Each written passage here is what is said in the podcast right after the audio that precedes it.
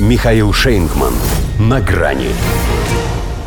Искались и нашли. Республиканцы определились с кандидатом в спикеры. Здравствуйте. На грани. Американские республиканцы, по крайней мере из тех, что относят себя к истеблишменту, все-таки решили проявить умеренность в выборе кандидата на должность спикера Палаты представителей. Предпочли Стива Скализа совсем не только потому, что ему повышение и по статусу подходит, как-никак лидер большинства.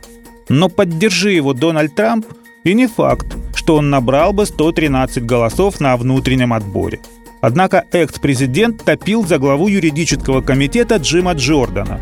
Теперь, говорят, оказал тому медвежью услугу. Зато проверил численность своих сторонников. Набралось 99, можно сказать, трампистов. А это вполне себе реальная сила. Видимо, поэтому и общее голосование в Нижней Палате, уже назначенное на вечер среды, в последний момент решили отменить. Без объяснения причин. Но все и так догадались, что торг продолжается. Для победы надо набрать 217 голосов, стало быть, на одном умеренном крыле можно и пролететь. Необходимо соучастие противоположного лагеря.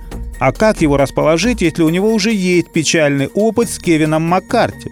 15 раундов мурыжили, а все равно ошиблись. Уровень недоверия теперь зашкаливает, потому и гарантии требуются уже совсем иной степени защищенности. Пусть Джордана со Скализом и роднит концептуальная идеологическая идентичность, оба ревностные консерваторы, противники абортов и ЛГБТ, сторонники жесткой миграционной политики. Но в мелочах они расходятся.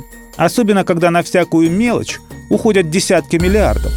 Джордан категорически отвергает дальнейшую помощь Украине. Скалис настаивает на продолжении банкета. Хотя будет упорствовать, может и не стать третьим человеком в государстве, ибо очень уж он в этом совпадает с первыми двумя. А оно партийной фронте на кой, если только что от такого же избавились. Сам номинант уверяет, что не такой. Способен, говорит, сплотить фракцию.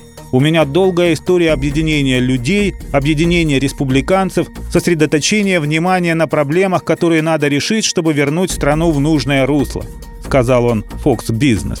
Вообще легендарная личность.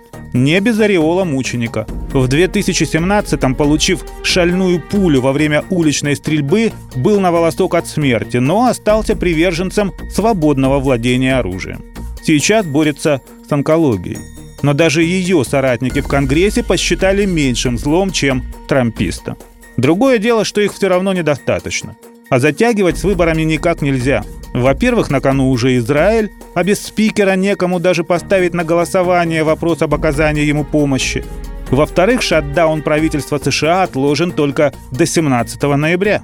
Скалис, кстати, временный бюджет тогда тоже поддержал. Возможно, не ведая о сепаратных вариантах Маккарти с Белым домом. Зато теперь он точно знает, что лучше не рисковать. В общем, получается, нашли, кого и Скалис – Осталось только убедить республиканских радикалов в том, что и им не стоит зубоскалис. До свидания. На грани с Михаилом Шейнгманом.